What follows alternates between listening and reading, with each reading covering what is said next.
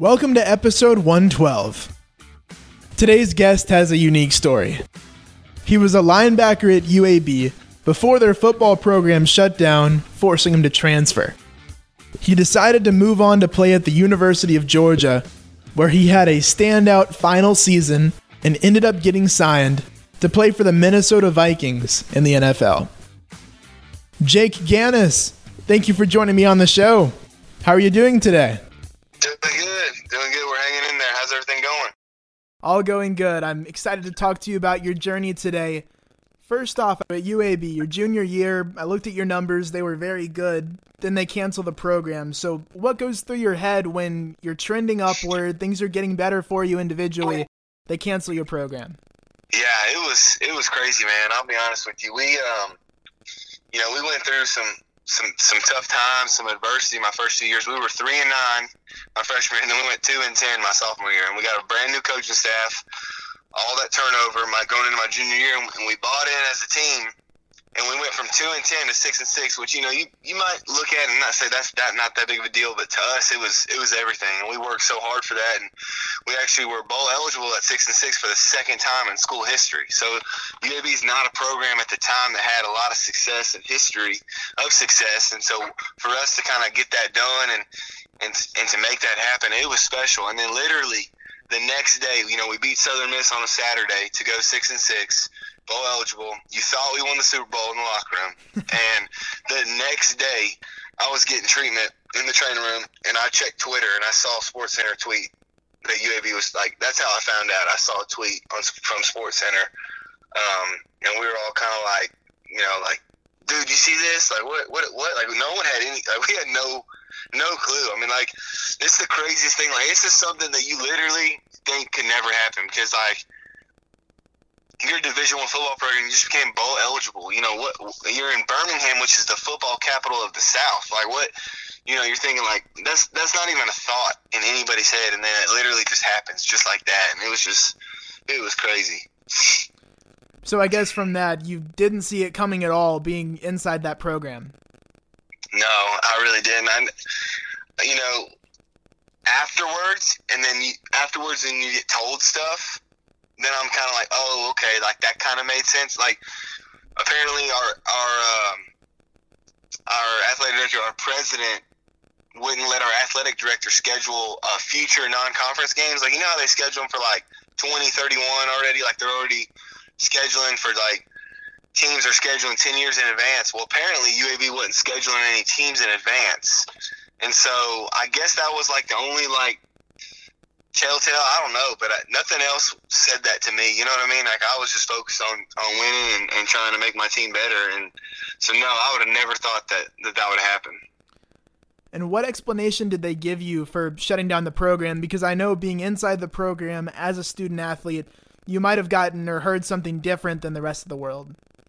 Yeah, so we were told the president he came and had us a meeting, and there's like a viral, there's a YouTube video I think it's got like over a million hits um, from that. But he basically told us that um, fi- it was a financial decision for the university um, that they were going to cut fo- the football program for for money for money issues for money issues. That's that was the reason we were given it. So I I don't know what the true reason was because they ended up bringing it back. I guess six five or six months later. Um, but I don't know, man. It, it was just crazy, and no one, no one will ever truly know, I guess. But uh, unless uh, you know, except the president, whoever else was involved. But it was just something that, that you couldn't even think of. Well, now I understand the facilities. Now that it's come back, are much nicer than they were. Have you gotten to come back and be around the program? Yeah, I have. I you know, I definitely I get to a couple practices in spring, go to a scrimmage, go to the spring game. Because I'm I'm so close. I'm 30 minutes away, you know, from my house to the front door of the facility. Um, and so, and then Coach Clark is obviously so welcoming to me and all the and all the former players, and um, a bunch of my coaches are still there. A lot of them actually. So I go up there a good bit, but yeah, the facilities it's, it's night and day, and it's one of those things you hate to admit it because um, I don't want anyone that was in you know in charge that made that decision to think they were right, but you know you kind of sometimes you do got to tear something down to build it back up. You know what I mean? And uh, that's what they did. You know, they, they literally got rid of the football program, brought it back, and they did it the right way. Coach Clark was in charge, and he got the facilities, he got the resources, he increased his staff, support staff, training staff, nutrition, all that stuff is nothing that we had in 2014 as a Division program. We did not have a nutritionist. We did not have, you know, the stuff that we needed to truly compete, and now they do have that. And you look at what they've done; they've had nothing but success. So, you know, I hate to admit it, but yeah, sometimes you got to tear it down to bring it back. And yeah, their facilities are, are top notch. They're very, very, very nice.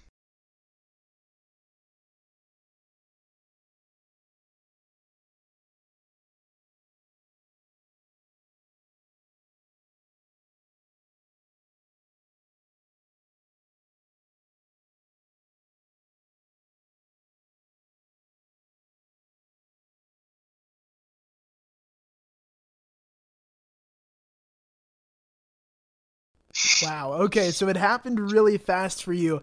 How do you go from UAB to transitioning? When does it hit you that you say, "Okay, I'm playing in the SEC now"? And then how do you adapt? What do you do differently to get ready for that league?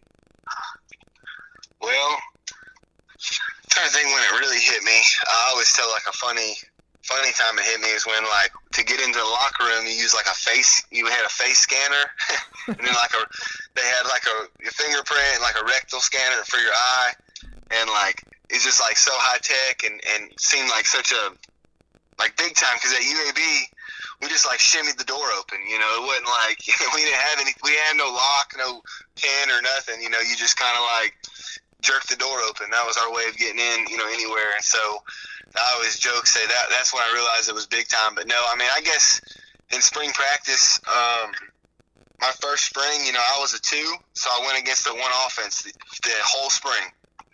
Um, and so I'm going against Nick Chubb, Sony Michel, Keith Marshall, and then obviously the star no line and tight ends um, every day, every play. And so I guess that's when it probably hit me going against those guys. And uh, saying, "Okay, I'm here now. It's big boy ball. It's time to go." That was probably when it hit me, but it was it was fun. Definitely at UGA. Depending on how you chalk it up, your third string running back, whoever that may be, still got drafted with Sony Michel, Nick Chubb, and right. Keith Marshall. So you're practicing against those guys every day. Do you have any funny or interesting stories from that time? No, you know, um, you know, sometimes we sometimes you would go like ones on. Sometimes you would go ones on ones and twos on twos. Um, so yeah, I got a funny story. Um, so and sometimes we would two spot it, so you'd be on different fields. You'd have like half the coaches over here, half the coaches over here. So everyone's getting reps, everyone's getting work, you know. And one time we were doing, we had a two field going, so we had twos on twos going. And defense, we gave them a big play, and one of our secondary guys in second, I won't say his name, but he he looked at looked at me and the other inside backer Reggie Carter, and he just started screaming, "We're never going to get off this field." Talking about like we're never going to leave the two field, and uh, me and Reggie still joke about it to this day because he kind of said it like he was he wasn't crying, but he kind of like said it like he was crying, and it was just really, really, really funny. And then it was actually funny because most of the people on that field got off that field except him. Um, we we all we all ended up fighting our way to get over to the ones, and uh, and he and he didn't. But um, he it was funny. That's probably the only story that comes to mind. It's probably not. It's kind of that was probably more of you had to be there, so probably you probably don't think it was that funny, but it it really was. Um, so yeah, that was about it. Well, you had a lot of talent around you on that 2015 team. We've talked about it a little bit. I'm wondering, who do you think was your most talented teammate? The guy that wowed you the most?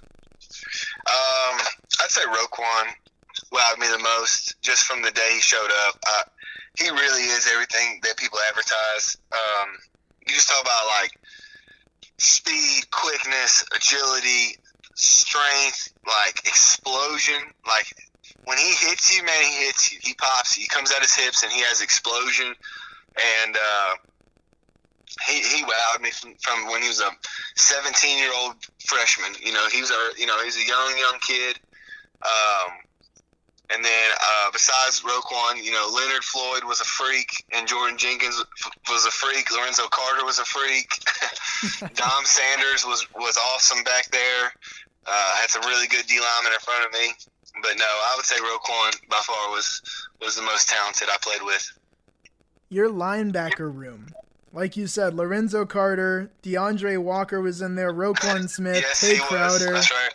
Leonard Floyd, Jordan Jenkins. So that is crazy. You also had some time in the NFL yourself. What was the environment like in that room with all of that talent? it was fun. We had a good time. We had a really, we had a really dynamic room. we had guys, you know, come from all different walks of life, um, all different shapes and sizes, and just, you know, we, we had a good time. But we we worked hard, and we all we all wanted to get to the same place, and we all had a common goal, and that was for to put our team and our defense in position to win football games. And um, you know, had really good coaches, was coached very well, and and man, we had a good time. We had a good room, like you said, man. There was a lot, of, lot of, NF lot of player, NFL players in that room. You know, and then Nate was another one. Um, but had a very, very fun room. Good, good year for us, linebacker wise. You have that linebacker group against the running back corps that we talked about. I know there's a debate that has been sparked recently by ESPN putting out their list of the top 10 running back schools of the BCS era. Oh yeah, Yeah, did you see that's that? insane. Yeah, that's that's the craziest thing I've ever seen. Yeah, Like- that how I don't I mean that that literally is mind blowing because I mean you start just start with Todd. Don't go any further back than Todd. Yep. I mean how how I don't get it. I don't get it at all.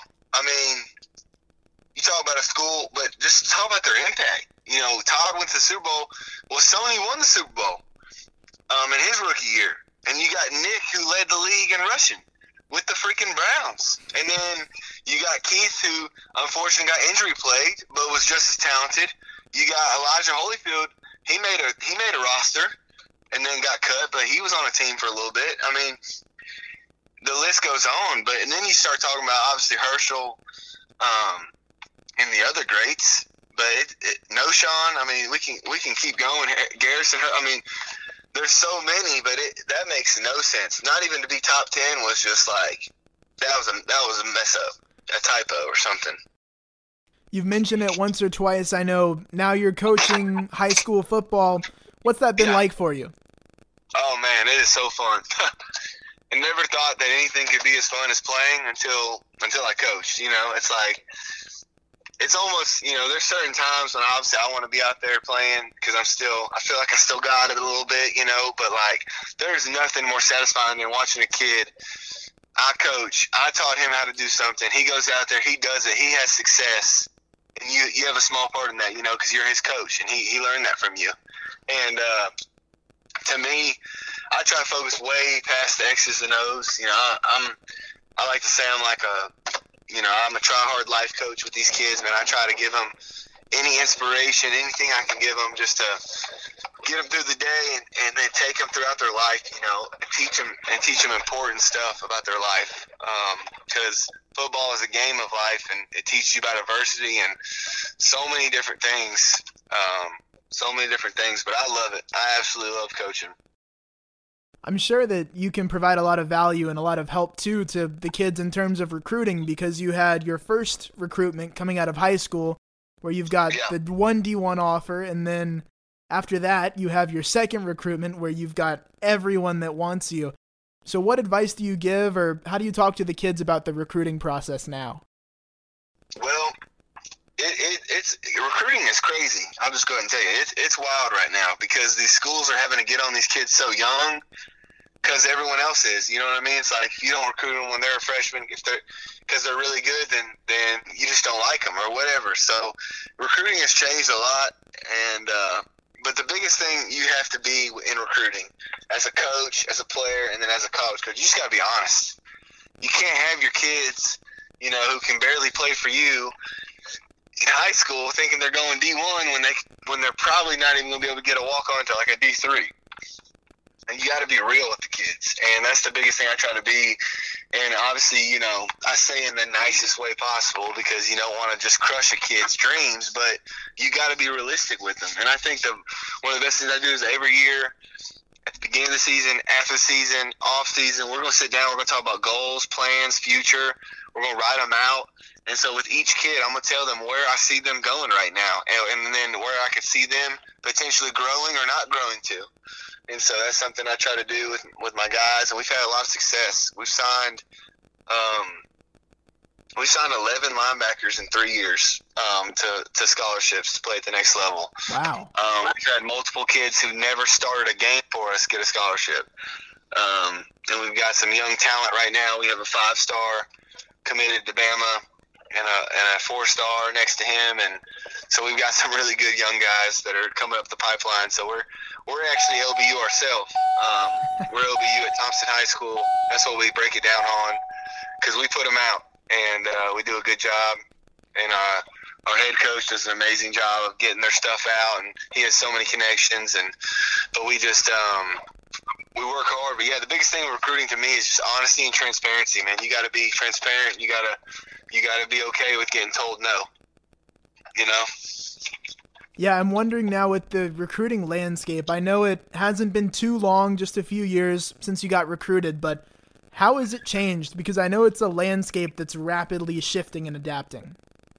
It is. You know, it's becoming a lot of social media is pretty much the big thing right now. Kids getting these graphics and this and that, and like it's all about the graphics and Twitter and Instagram, and um, that wasn't a big deal, obviously, when I was getting recruited at all. Um, I'm trying to think, you know, just the fact that kids are getting recruited so young, I think is, is tough because it puts other kids that maybe didn't get a chance to play till their junior year, senior year at a huge disadvantage. Because if this one kid plays a sophomore as a freshman and the big in-state school is looking at him, well, they're not going to look at anyone else, and they're going to say, well, why didn't he play when he was young? And maybe not take the time to look at every situation because every situation is different in high school. You know, some kids are behind, like our quarterback this past year, he's behind Taulia Tagovailoa for two years, but he was he's a very very good quarterback, and uh, he just had to sit behind, you know, Taulia, and so it just, it just happens, and um, I think it's tough, but it's something that's it's still changing. It's changing every day. You gotta you just gotta adapt and roll with it. Yeah, I've seen stories of kids getting offers like in eighth grade or freshman year or before they ever play on the varsity level. So how do you right. go about that as a coach in high school where a kid's never played for you at the varsity level, but maybe Auburn's given them an offer? It's really tough. Um, it's really tough because as a coach, as a high school coach, you feel like it's going to go one of two ways. it's going to motivate him to work even harder and and and do the things because obviously he's special. If if a college, you know, even if they're wrong, they still if they're going to do that, they're going. He's got to they they're got to think he's special. But what happens most of the time, and not not with our guys. I'm not talking about any of our guys. We haven't had this happen, but I've just seen it and like the kid will just get an offer as a freshman, and his head will just get so big he won't be able to fit through the door, and he don't work. His teammates start to not like him. He just becomes a, a cancer on the football team, and because he thinks he's he's arrived and he's a freshman, and he hadn't even really played. You know what I mean? And a college just seeing his potential, like, oh, this kid's six two, blank blank. He's a freshman. Let's go ahead and offer him because he's he's going to be really good. You know to me, it hurts the kid most of the time. Sometimes, like I said, it, it can be a positive, but I, I wish they would wait a little bit and let them prove themselves, like you said. Definitely. Well, Jake, that's all the questions I had for you. Thank you for your time. Yeah, man. I appreciate you. Thanks for having me on.